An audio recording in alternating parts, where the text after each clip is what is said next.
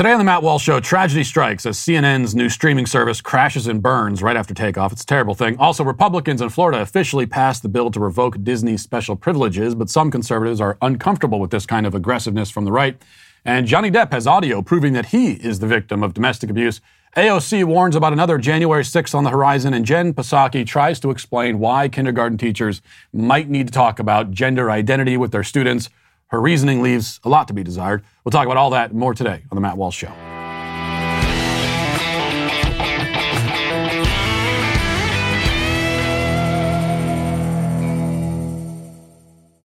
With Mother's Day coming just around the corner, it's time to start thinking about what you want to do to make your mom feel special. I've been trying to think about what I want to give my mom this Mother's Day season, and all I can think about is the time where I refused to fix her VHS player um, over this past holiday season, which I admitted to. Now, I'm not going to apologize for that because I refuse to apologize for anything, but instead, I'm going to give my mom something that she will be thanking me for, so that she should have to apologize to me at the end of this. I'm going to give her a reason to throw away the VHS player once and for all with Legacy Box. Legacy Box is the best company out there when it comes to digitally preserving all of your sentimental uh, things, but but uh, also outdated belongings. That's why they've helped millions of people digitize their belongings over the past decade. Just send Legacy Box all your videotape, film reels, photos, their and whatever else you have in their team over of over 200 trained technicians will hand digitize everything. You can track their progress along the way with their online tracking system, and once they're done, they'll send you all your original copies along with digital copies stored on a thumb drive, the cloud, or DVD. Now my mom won't have to worry about having a, a, working VHS player anymore, and she can show all my embarrassing videos and photos to my wife easily over the holidays, although she's already shown all of them to my wife, so it's not going to be any news there. You can do the same for your mom this Mother's Day by visiting legacybox.com slash Walsh right now to get 60% off your order. That's legacybox.com slash Walsh. Well, it is the first segment of the show on a beautiful Friday, and uh, I wanted to do something fun and lighthearted because I, I am, of course, known for being fun and lighthearted. That's not going to be possible today, as there has been a deeply tragic event, indeed, a series of deeply tragic events that I must address. Um, this has been a week of loss, heartbreak, grief, calamity after calamity, tribulation after tribulation. It all began on Monday with the terrible news that Jon Stewart's new show on Apple is failing. Um, this came as a great shock to the nation, mostly because the nation didn't realize that Jon Stewart had a new show. But he does for now. And just five weeks into its run, the latest episode was viewed only 40,000 times. Yes, 40,000. Now, to put that in perspective, 40,000 is a fraction of the audience that I have for my podcast, and I used to do this thing in my car. In fact, yesterday I did a 10 minute monologue about a woman whose boyfriend is digging a big hole in the ground. And we clipped that and posted it separately on YouTube for some reason. And even that has more than 40,000 views. More people are interested in hearing me talk about a hole in the ground than are interested in hearing Jon Stewart talk about anything. I'd like to think that's a reflection of my brilliant oratory about holes, but I think it's probably more a statement about the near complete lack of interest in Jon Stewart. No doubt Jon Stewart himself is flummoxed by all this. After all, he has used every episode of his new show to worship the God of wokeness. He has made all the sacrificial offerings, he's burned the incense and uh, performed the incantations, he's flagellated himself and repented of his whiteness over and over and over again. He's done everything he could and yet his ratings continue to plummet. Soon he'll have an audience size comparable to what, say, your uncle might get if he did a Facebook Live for his 32 friends on Facebook. The whole situation has led to lots of analysis and speculation, and most tragically of all, think pieces. One think piece published in The Atlantic yesterday spends many thousands of words trying to figure out what happened to Jon Stewart and why he isn't as funny and smart as he was back in his Daily Show days. There's been a lot of theorizing about this point, and amid all the discussion and conjecture, somehow nobody has remembered that Daily Show, uh, the, the Daily Show Jon Stewart was reading lines off of a teleprompter that somebody else wrote for him. So maybe he's not as smart and funny anymore because he was never that smart and funny. His writers were smart and funny, and even then, not nearly as smart and funny as everybody pretended. That's one thought. But whatever the cause of this current situation, it is a terrible thing. And I feel bad, very bad, very bad for Jon Stewart. But the tragedy doesn't end there. Uh, the very next day, it was announced, and again, this all happened this week. It was announced that things uh, aren't much better over on Apple TV's main competitor, Netflix. It was revealed that Netflix actually lost subscribers, 200,000 total, in the first quarter of 2022. And this news sent Netflix stock tumbling so that now the company has lost $50 billion. Once again, analysts are flabbergasted. How could Netflix be losing so many subscribers? It's, it's unexplainable. Netflix itself blames the war in Ukraine. They say that it's uh, Putin's fault. And that's not a joke, by the way. That's really what they're saying. Yet another outrage committed by Putin. First, his invasion of Ukraine causes a gas price spike that was already happening before he invaded Ukraine. Then his invasion of Ukraine causes a supply chain crisis that was already happening before he invaded Ukraine. Then his invasion of Ukraine causes inflation that was already happening before he invaded Ukraine. And now he's stealing subscribers from Netflix. I, I bet he's also the one stopping people from watching Jon Stewart, by the way. Now we know that the subscriber loss can't have anything to do with the product that Netflix is offering because that product is uniformly spectacular. I mean, for example, just this week, Netflix announced a new film called He's Expecting about a pregnant man. And the trailer for this film, by the way, stipulates that this is a cisgender, quote unquote, pregnant man. Obviously, the sort of material people want to see and would see if not for Putin. This brings us finally to the tragic grand finale the week's last indignity, the thing that nearly broke me. The announcement was made at the end of this week. CNN's new streaming service, CNN Plus, which was launched only a month ago, will be shutting down. It lasted for a month. A month. The company invested $300 million into it, and it lasted a month. My God, my God, why have you forsaken CNN Plus? Why did the world forsake it? Reportedly, the service was attracting only 10,000 viewers a day. Only 10,000. They could have literally quadrupled their audience if they hired Jon Stewart. You know, Tim Pool has a live stream of his chicken coop that easily pulls more than 10,000 viewers in a day. His chicken coop. 300 million for 10,000 viewers means that their cost of acquisition per viewer was like $30,000. So by my math, if they wanted to reach the Daily Wire subscriber numbers at 30,000 a pop, it would only cost them about um, $18 billion. So it's a bad situation, in other words. And now CNN Plus is no more. Once again, though, media analysts are mystified, especially the media analysts at CNN. Why don't people want to watch CNN Plus? Sure, nobody wants to watch regular CNN, but let's let's try to do some more math here. If nobody wants to watch something, and then you offer more of the thing that nobody wants to watch, shouldn't that equal like a million viewers or something? What's zero times a million? Isn't it a million? I have to check my calculator. However, the numbers shake out, th- this is simply shocking. I mean, CNN Plus had a show with Chris Wallace. And he's the guy who had a Fox show that nobody cared about. And then he left to a network that nobody cares about on a streaming platform that nobody cares about. And somehow, yet again, this failed to generate excitement. The real crucial mistake CNN made was, was not immediately striking a deal to ensure that CNN Plus is streaming in every airport terminal and dentist office waiting room in the entire country, because that has long been their target demo, indeed, their only demo. Now, look, we can sit here commiserating about the spectacular failures of Jon Stewart, Netflix, CNN. We can hold each other and cry, and we should. But the one thing I've learned from the media this week, and this is the most important takeaway, is that none of this is a reflection on their ideology. Okay? None of this means that people are sick of woke leftist sermonizing. You might think that that's the lesson here, but it's not. That is not the takeaway. Literally anything else is the takeaway. Blame anything but that, but especially blame Putin. And frankly, blame yourselves for not supporting these wonderful endeavors. You are all clearly in league with Putin. And your dastardly plot has caused grave injuries to Jon Stewart and Netflix, and now you have taken the life of CNN Plus. You have blood on your hands, you monsters. Brian Stelter is crying himself to sleep every night because of you. Anderson Cooper is traumatized. Don Lemon is humiliated. Look at what you've done to these great men. Shame on you all. May God have mercy on your souls. Now let's get to our five headlines.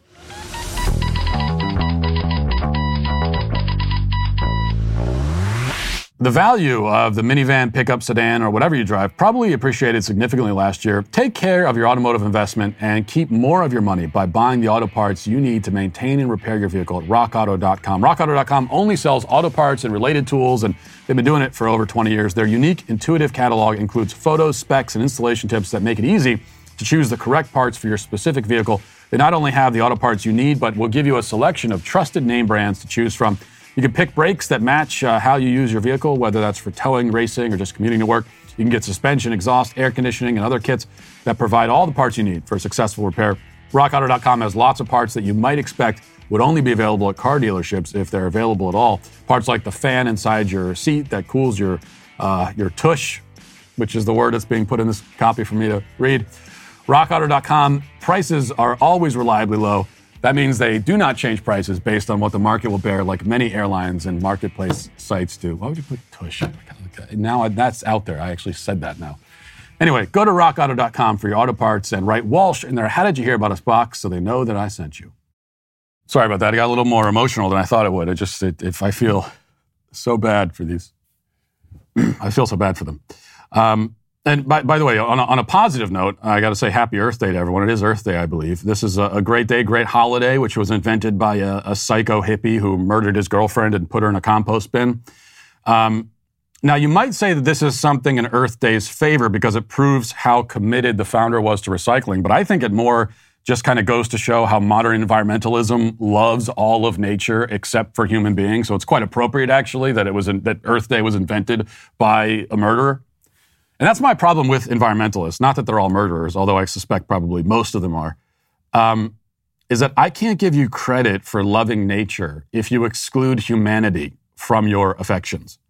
If your love of nature, you know, if you love nature but hate humanity, then what does your love actually mean?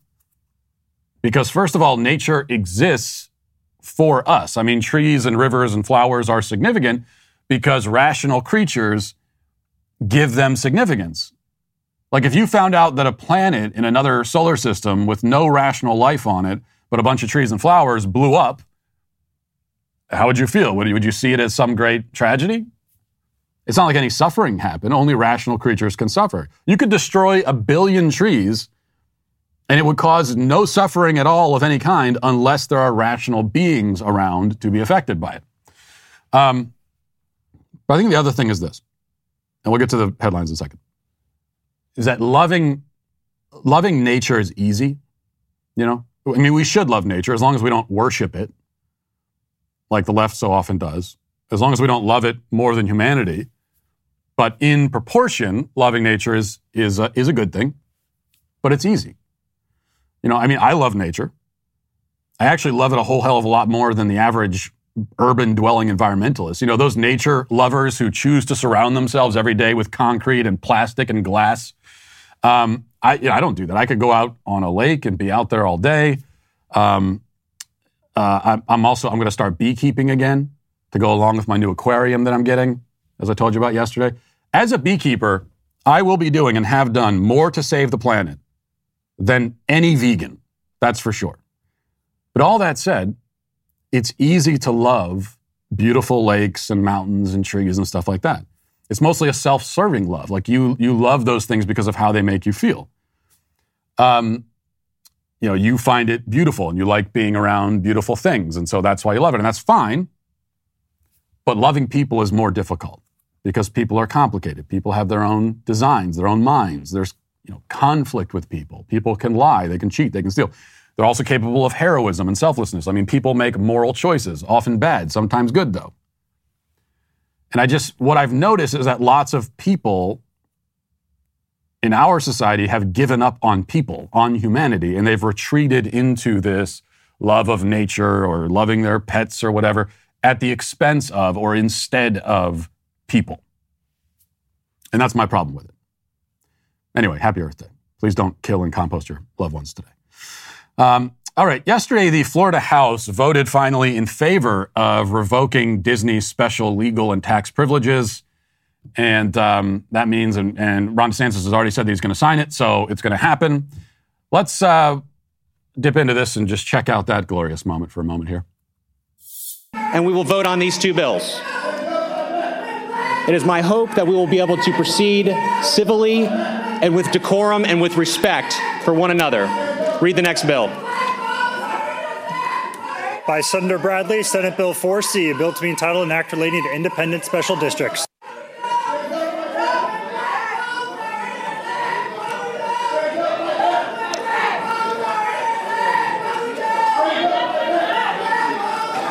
Representative Fine, you're recognized to explain your bill. What they're screaming in the background there. Uh, thank you, Mr. Speaker. It seems as Mickey and Minnie have joined us. They're us big, in the uh, big Disney fans, I guess. This is the bill that we discussed yesterday. Whatever they're screaming, they're Members, fans of grooming children and they're big Disney fans. And those two things seem to go hand in hand, especially recently. Brenner, you're recognized for a Okay, so they vo- they voted for it. Um, not everyone agrees, as you can tell, to put it mildly. In fact, I got in trouble yesterday by with Media Matters for something that I said about this uh, on on the show yesterday. Let's put up the tweet from uh, Jason Campbell, who's the Media Matters hall monitor. It says Daily Wire host calls for taking Mickey Mouse's head and putting it on a spike, and it's true. It's true that I did say that, but I also said I was speaking metaphorically. You know, I'm, I'm talking about decapitating decapitating Mickey Mouse in a strictly metaphorical way. What's wrong with, with metaphorical language? Am I being attacked now for, for, for being a poet? Is that what's going on here? But maybe Media Matters is right. I mean, this is violent and dangerous rhetoric about a cartoon character. We should not threaten violence against fictional cartoon characters. Just wait until they hear what I would do to those bastards at Paw Patrol, the most annoying cartoon characters of all time. I take them to the vet to be euthanized in a, in a second, I tell you that. But the left, you know, is, is upset about this, and we know that, of course. The more important discussion is on the right, where, as we, as we talked about yesterday, some conservatives, especially in media, are also upset about what DeSantis is doing um, with the actions that he's taking about Disney. And we reviewed some of those arguments yesterday. Now, David French has weighed in, and um, as you might expect, he calls this an about face on free speech. That seems to be the line that, the, that some on the right are taking is that by revoking special privileges from Disney, it's an attack on their free speech rights somehow. Jenna Ellis is a conservative who I like and who is often right about things, but she gets this one wrong. Um, here's, here's her take on this. Let's listen. Disney isn't doing anything illegal or immoral in terms of action by their statement. Now, is the statement advancing an immoral viewpoint? Yes. But in terms of under the law, Disney isn't doing anything other than exercising constitutionally protected speech. That is the entire point of this conversation. And so people on Twitter have been so outraged saying, no, go salt the earth, go retaliate against Disney, go tear them down. Democrats do this to conservatives all the time. And so Ron DeSantis should finally go after Disney. I'm glad to see a Republican finally exercising the same types of fights that Democrats do. Well, let's think about that for a moment. Just because the Democrats wield unconstitutional power and try to get away with it does not in any way justify Republicans doing the same. Okay, so let's let's just clear this up here. Um, what they're doing in Florida right now, Republicans are doing, is they are taking away special privileges that have been granted to Disney and to no other corporations in the state. They were their own literal kingdom, their own fiefdom, and uh, they were able to govern themselves, and they got massive, massive tax breaks out of it that have certainly totaled in the billions of dollars since this uh, policy was put in place back in the 19, 1967, I think. So that's what we're talking about special privileges. So how can it be an attack on free speech to revoke special privileges? They, do they have do they have a right to those privileges? Well, they don't because that's why they're privileges. Do they have a right to the tax breaks? Do they have a right to to self-govern their 40 square miles of land or whatever they own? Is that a is that a constitution? Where is that in the Constitution exactly? Where is it in the Constitution that says that Disney has a right to tax breaks? No, you're you're taking those privileges away that they have no right to. So, as far as I'm concerned, um, there goes the free speech argument. It's got nothing to do with free speech. There's not. They're not passing a law saying that um, Disney, as a corporation, isn't allowed to express their views in favor of grooming children. That's not what it is. It's just that you're not going to get these privileges anymore. And why aren't you going to get them? Well, I don't see really why there needs to even be a specific reason. You had these privileges, no one else had them, now you don't get them anymore. Is it a constitutional obligation to justify the revocation of privileges? Justify it in a way that Disney will find sufficient? Is that, is that the constitutional obligation of Ron DeSantis? I don't see how it is.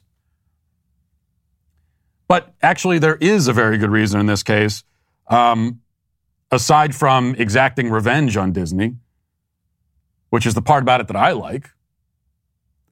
But that's probably not the, the kind of legal argument that Ron DeSantis would make. I think the only argument you need to make is that it doesn't serve the interests, the public interest anymore to give them these privileges.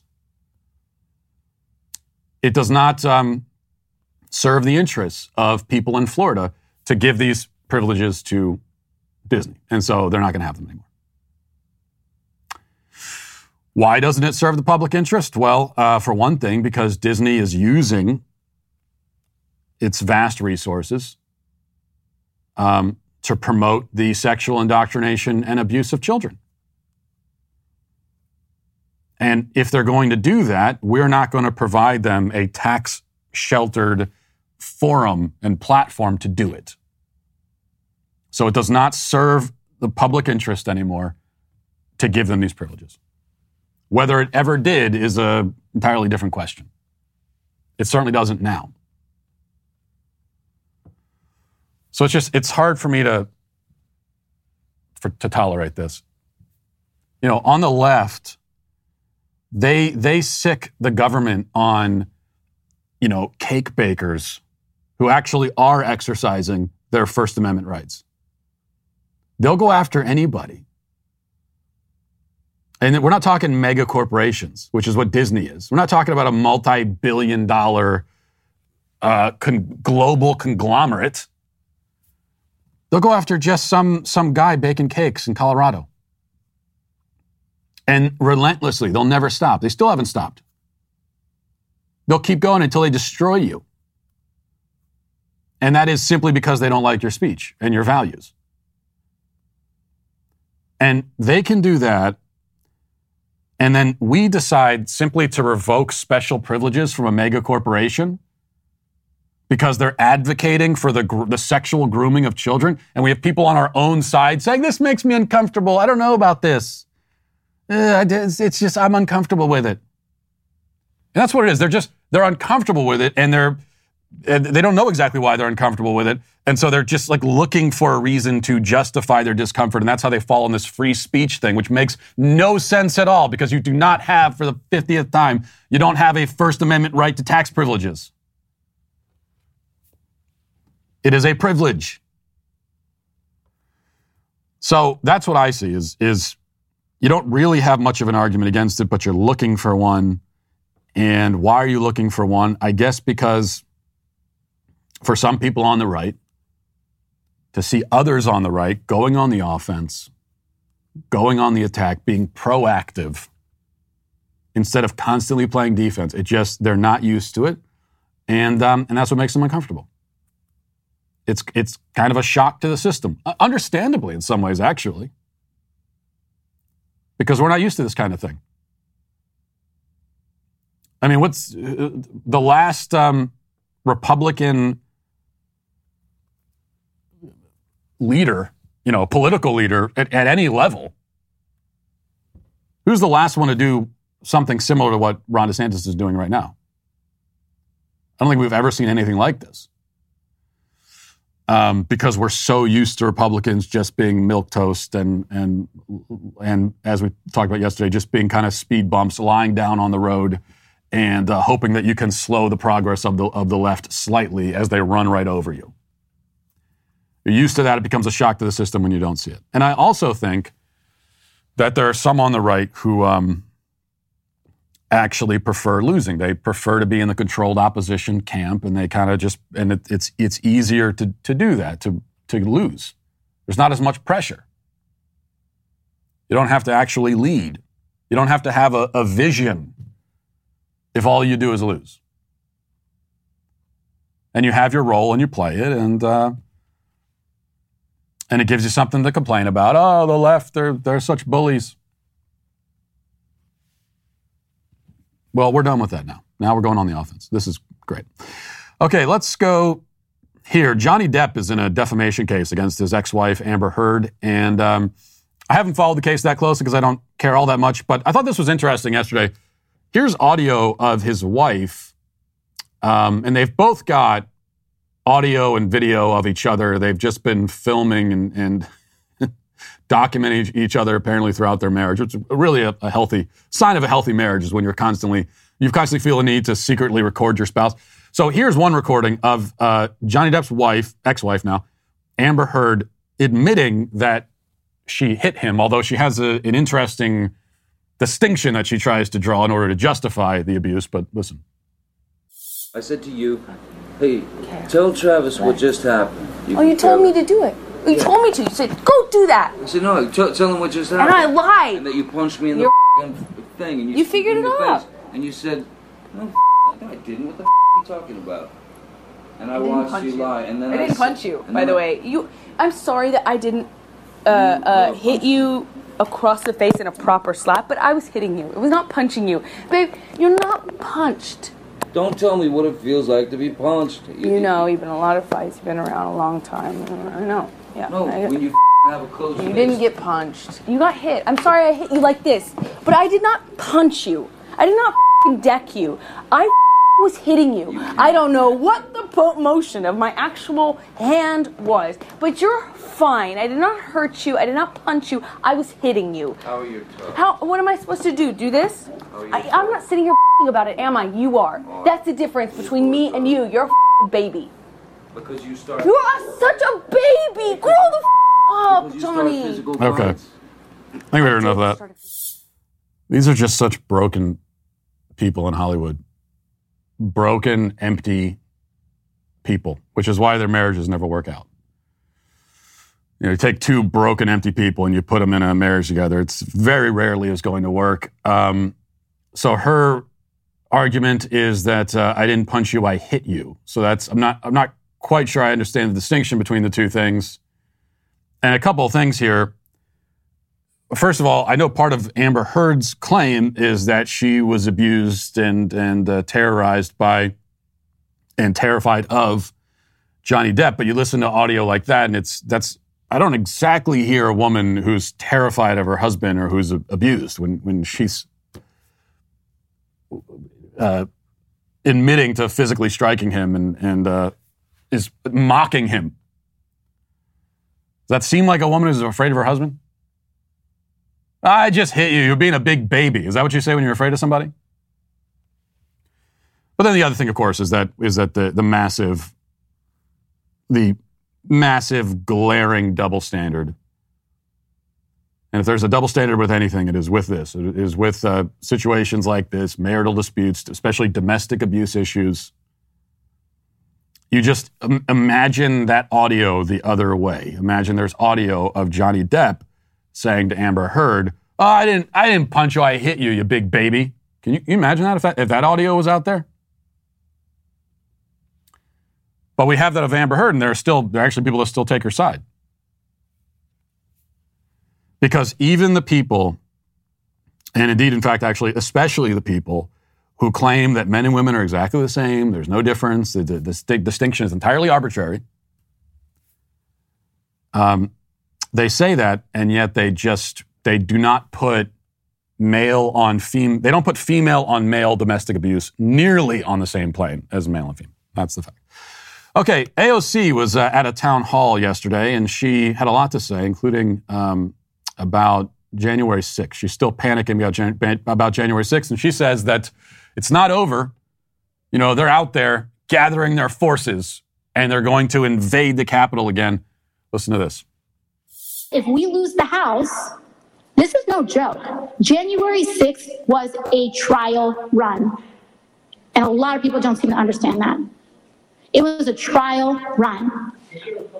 And they're going to come back. And they win the House. Here's the thing the technicality of what happened on January 6th. The only reason it wasn't worse was because Democrats had the House and they didn't have the votes in the House. If they take the if they take the House, then they have the votes to not authorize and legitimize the presidential election, whatever the results are. And so this is very serious. Yeah, she's trying as hard as she can to make this seem like um, an ongoing threat, like there's some sort of ongoing threat of, and of course, this is what we hear from from these people all the time. That there's this ongoing threat of violence on the right and rioting, and they're going to do J- January 6th going to happen all over again. Obviously, saying that while entirely ignoring the fact that um, on the left they just kind of riot whenever they feel like it. And it really is. It's, it's it's really just whenever they feel like it. You know, BLM whenever they feel like it, they'll riot. They're not rioting right now because they don't. It's just it, it wouldn't be to their political advantage right now to, and uh, maybe they're just taking a break. They don't feel like doing it. But whenever they feel like doing it, they just do it. On the right, on the other hand, um, this is quite literally the one example of people on the right participating in a riot. So you've got one example that anyone can cite in the last many decades. Um, and we certainly know it's never going to happen again because, for one thing, um, there is not this overwhelming proclivity towards that kind of thing on the right, which is why it only happens once in several decades, whereas on the left it happens all the time. But also, the entire force of the federal government came down on these people and is still raining down on them, throwing the book at them and then throwing some things at them that aren't even in the book, which we know has not happened for the BLM writers. Another quick uh, piece of audio I want to play for you. Uh, Fauci is still on the scene and um, desperate for relevance. You know, he's you, you got to understand how hard it is for him. I mean, we talked about the tragedy of CNN Plus and Jon Stewart and the ratings and how they've collapsed. Um, in a way, Fauci's own ratings, personal ratings, have have collapsed. I mean, he was on TV pretty much every day for two years, and he and he loved it. And um, now they're not coming to him nearly as often which is why now he'll appear on, you'll see him, I don't know who he's, he's talking to some mainstream reporter here, but he'll, he'll appear on just like YouTube channels and podcasts with, with 50 listeners because he's so desperate for attention. But finally, they've come to him and ask him his um, take on the judge, judge striking down the mask mandate on planes, and you'll be shocked by his opinion on the matter both surprised and disappointed because those types of things really are the purview of the CDC. This is a public health issue. And for a court to come in, and if you look at the, the, rationale for that, it really is not particularly firm. And we are concerned about that, about courts getting involved in things that are unequivocally public health decisions. I mean, this is a CDC issue. It should not, should not have been a court issue.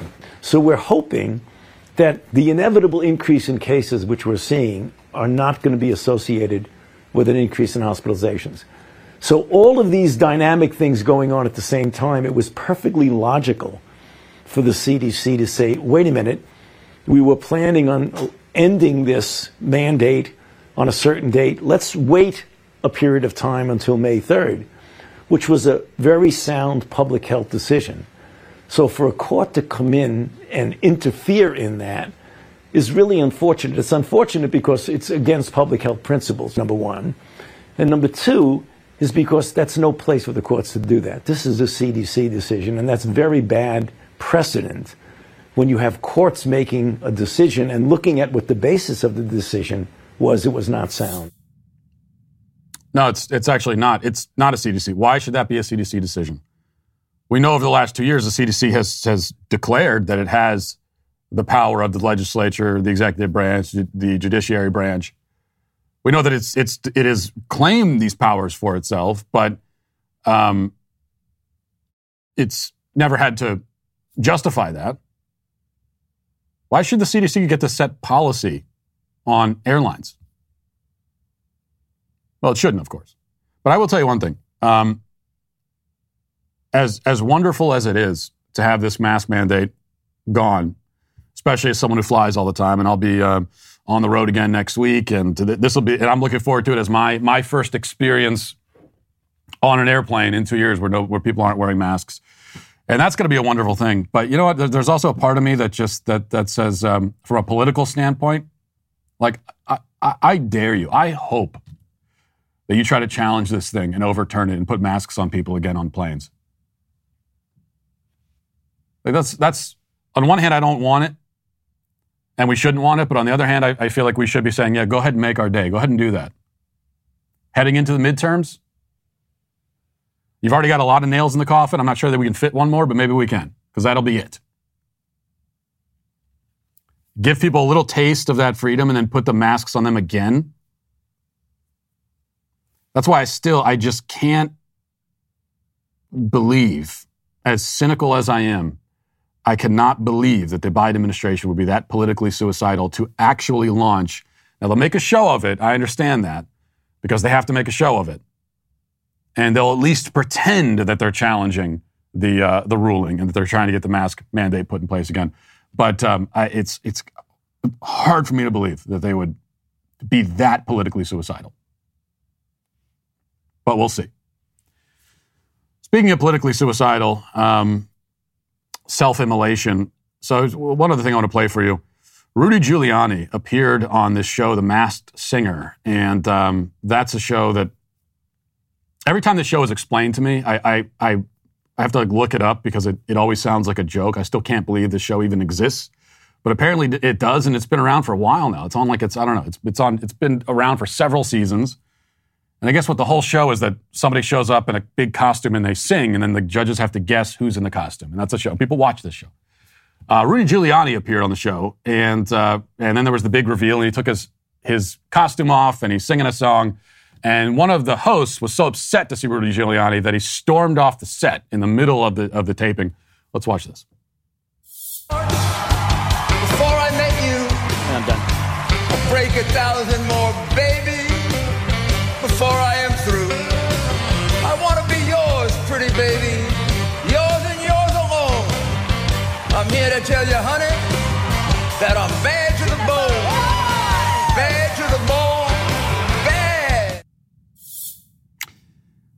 Just everybody involved is embarrassing themselves there. There is there is no dignity anywhere to be found in that room or anywhere near this show at all, including people who would watch it. But the story of Rudy Giuliani, I mean, utterly disgraced himself. What, what do you, what do you, there's, there's no amount of money that they could possibly pay you if you're Rudy Giuliani that would make that worth it. I, I don't care. I don't care if they, if they offered you $100 million to put on that costume and sing that song and pop out of a, of a box singing. There is no way that it could possibly be worth it. I mean, 100 million maybe. Actually, I'll take 100 million. But anything less than that, I wouldn't do it. Did you know a baby's heartbeat uh, begins at just three weeks? At five weeks, you can hear it on an ultrasound. By six weeks, the baby's eyes are forming. By 10 weeks, a baby is able to move his or her hands. I'm telling you this because when a mother who is considering abortion is introduced to her child via ultrasound, when she hears the heartbeat for the first time, she's twice as likely to choose life. And that's how Preborn rescued 200 babies every day. They provide mothers with free ultrasound so that they can meet the life that is growing inside them. Preborn needs our help to save these precious souls. For just 28 bucks, you can sponsor an ultrasound and save a life. And if you become a monthly sponsor, you'll receive stories and ultrasound pictures that uh, of the lives that you help save. All gifts are tax deductible, and 100% of your donation goes towards saving babies. To donate, dial pound 250 and say the keyword baby. That's pound 250 baby, or go to preborn.com slash Walsh. That's preborn.com slash Walsh. Uh, let's get to the comment section. Who's bringing shopping back to the rightful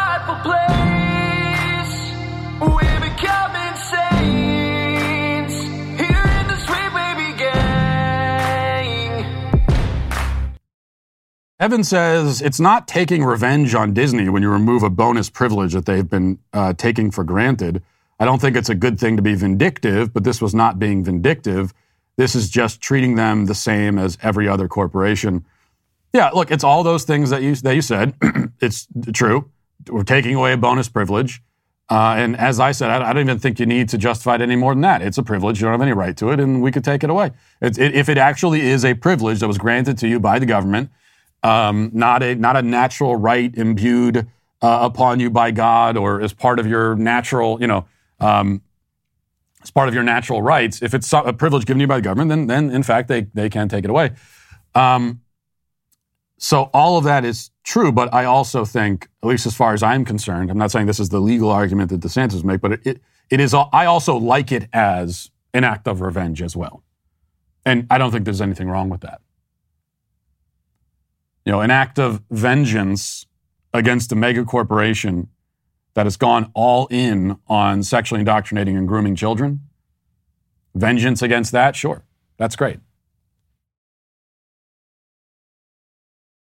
Alexandra says, LOL, LOL, Matt used the daily cancellation to secretly vent that Mrs. Walsh doesn't want him to spend all that money on an aquarium. You know, when I started writing that monologue yesterday, I didn't originally intend for it to be for the aquarium bit to make its way in there, but it is something that's really on my heart right now, is how badly I want an $18,000 aquarium. So it did get in there, I suppose. Um, Trail says, I didn't even know about tunnel digging, but now I must have one. It's going to be the most wonderful tunnel, and I can't wait to get started. Robin Yates says, when the digger turns out to be a serial killer, I'm not letting Matt live this down. I have really gone out on a limb for this guy. And that did occur to me, again, as we were talking about the, the, this issue. I did think nothing wrong with digging a tunnel. It's every man's dream. It's great. Um, it's, it's slightly serial killer ish like there's a little bit of that, maybe. Just slightly. Just a, just a, a whiff. That, that's all. And so if it ends up going that way, then yeah, that uh, I have gone out on a limb for him. So let's hope that doesn't happen. Um, Jack says, Matt, you said you would never do a pre-recorded interview, but you went on Dr. Phil. Kind of hypocritical. No, see, that's not hypocritical. That's just um, that's me being uh, not hypocritical, but stupid because I somehow completely forgot about Dr. Phil when I said that. And it occurred to me afterwards that, okay, I did do a pre- I did do a pre-recorded interview. I did Dr. Phil. My point still stands, though. Okay, I'm, this is where I'm going to give you a, a yeah, but still thing here because Trump Trump should not be doing pre-recorded interviews with pretty much anyone, especially not Piers Morgan. Um, he shouldn't be doing interviews with Piers Morgan at all because why? Like anytime you do anything as a as a politician or a candidate or someone in the political world, and you, you know, you're doing anything on camera, especially, you should always be able to explain what the win is. Like, what's the win? How do you, how, how is this a, a win for you? And I don't see it with the Piers Morgan interview. Now, I, I could see how it's a win for him because it's ratings. But you don't need Piers Morgan. You're Donald Trump. Um, and even the Dr. Phil segment's actually a good example. That was a pre-recorded segment. It what there was a risk. It was a calculated risk wasn't something I went into blind. So doing the, the Dr. Phil thing, I knew that, yeah, okay, it's pre-recorded. So, and you are kind of signing your life away with all the waivers and everything. So they can do whatever they want with the footage. And that is the risk. I also was pretty sure that I could trust Dr. Phil to be fair. And that, that risk calculation turned out to, you know, worked out. And also, I knew that I stood to gain quite a bit and the message stood to gain. So there's a risk, a cost benefit analysis risk reward analysis. The risk is they completely butcher the footage and they try to make me look like a fool. That is a risk. But if that doesn't happen, then the reward is quite substantial, not just for me personally, but for the message. And it, and it ended up working out, thank God. Um, but once again, for Donald Trump, what's you know what's the risk reward? What's the cost benefit analysis of going and doing all these different interviews, pre-recorded interviews, you don't, you don't need to do that. It's, it's not like you're going to gain publicity from a Piers Morgan interview that you didn't already have. It would just be nice if there was somebody in Donald Trump's circle who could talk to him about these things, but apparently that uh, doesn't exist. Well, as the beloved author of the best-selling children's LGBTQ plus book, Johnny the Walrus, I am now a very important voice in the transgender conversation. That's why I was invited on Dr. Phil to discuss these most important issues with experts who couldn't, of course, tell me what a woman even was. If you haven't seen it yet, I highly recommend that you check it out. And even more importantly, if you haven't picked up a copy of my best selling children's book, you should do so immediately. It sold out in 48 hours when it was released. But don't worry, more copies are on the way. So reserve Johnny the Walrus right now on Amazon. Now let's get to our daily cancellation. You know, one thing we've learned from the left during the anti groomer discourse is that we're all a bunch of paranoid lunatics worried about nothing because nobody's talking to little kids about sex. Also, we've learned that we're all a bunch of bigoted prudes because they are talking to little kids about sex, but that's totally fine. So, We've learned both of those things simultaneously. The thing we're complaining about isn't happening, and also it is happening, and it's okay that it's happening. It's probably my own mental failing that I can't figure out a way to reconcile two completely opposite things or conceptualize how a thing could happen and not happen at the same time. So instead, it's easier to break this down into pieces. And on the it is happening, but it's fine end of the spectrum, a couple of clips from this week are illuminating. The left, again, when they aren't denying that any of this is happening at all, claims that um, they only want to discuss sexual issues and topics with children in a de- developmentally appropriate way. But what do they think is developmentally appropriate? Well, we know the answer to that question because we've heard it directly from teachers, and we know that what they find developmentally appropriate is, in fact, horrifying, insane, and perverse. But just to drive that point home, here is Jen Psaki appearing on the dearly departed CNN Plus, may it rest in peace and perpetual light shine upon it, to explain why exactly kindergarten teachers may need to talk about this stuff with their students. Listen. Don't parents have a right to have concern? I mean, we're talking specifically here about teaching about sex in kindergarten through third grade. I have to say, as a parent, I would have problems with that. But the law is not about teaching sex education. It's about teaching about gender identity. And so what, what do you do if a parent or a kid, should I say a kid in one of these elementary schools says, what about Sally? Sally has two moms or I'm not sure if I'm a girl or a boy. I mean, these are kids who are experiencing, um, you know, these moments in their lives. I also think that these are not there's not a big record of there being either sex education or extensive gender identity education in these schools. And this is creating a problem or a political cudgel about an issue that I don't think exists. So Psaki claims that kids in kindergarten might say to their teacher, I'm not sure if I'm a girl or a boy. Now, here's the thing about that. First of all, no child is going to say anything like that unless concerted effort has been made to confuse him. So if a child is going to his kindergarten teacher with such a query, um, it's not because he's reflecting naturally on his identity, but because he's in an environment which intentionally fosters confusion. And if that's the case, the answer from the teacher should be pretty simple. If the child is a boy, then she need only say, You're a boy. If a girl, then you're a girl. And that should be the end of the conversation.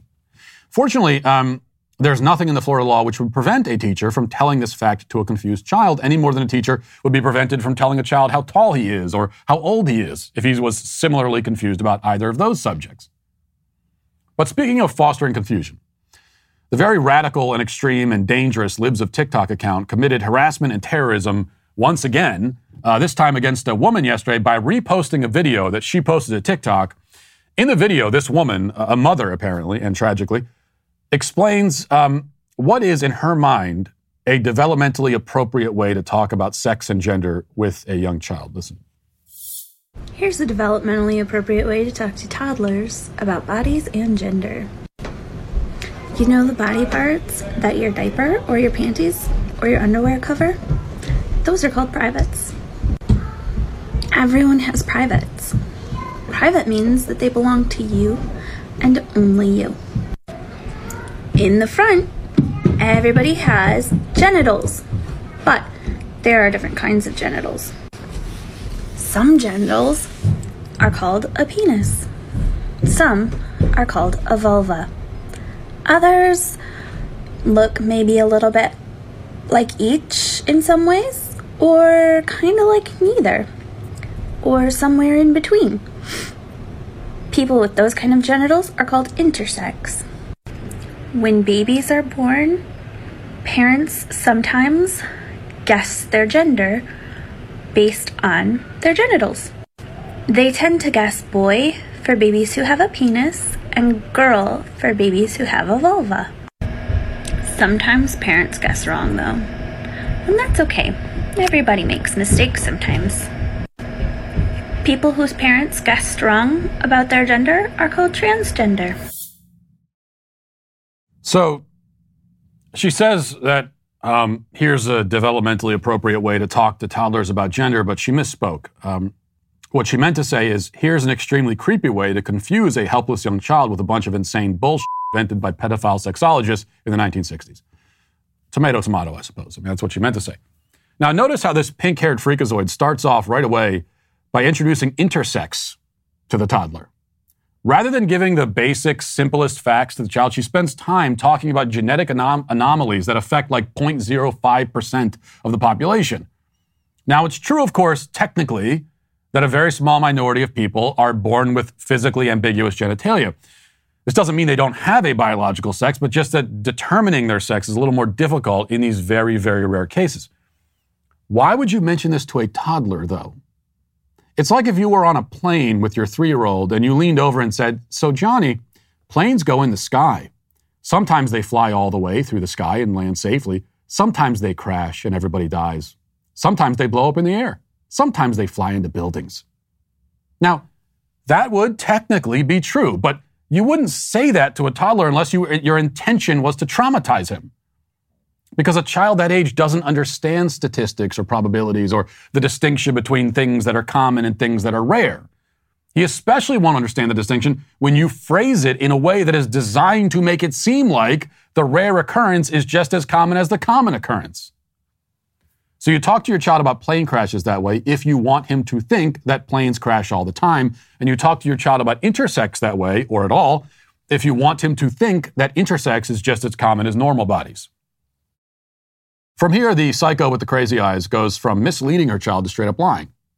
She says that parents and doctors guess whether a baby is a boy or a girl based on genitalia. As I told you last week, this guess thing is the new talking point. It's the new euphemism. It used to be sex assigned at birth, which was already misleading enough. Now it's sex guessed at birth. And they go with guess instead of assigned because guess sounds even more arbitrary and baseless. And yet, and yet they still admit that most of the time the guess is correct. Well, why would that be the case? Why does it just so happen that parents who guess boy based on a penis are almost always right?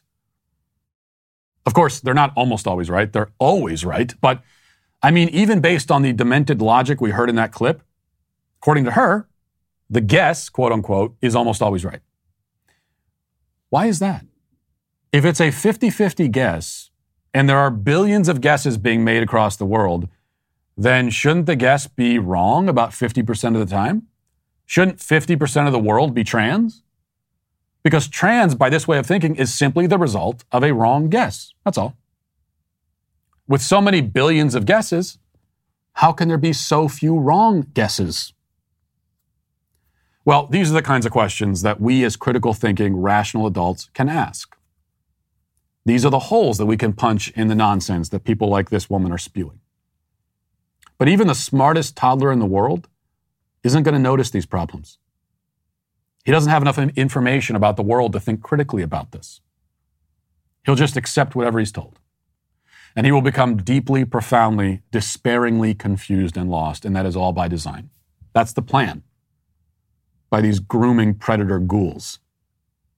And that's why they are, once again, canceled. That'll do it for us today. Thanks for watching. Thanks for listening. Have a great day and a great weekend. Talk to you on Monday. Godspeed.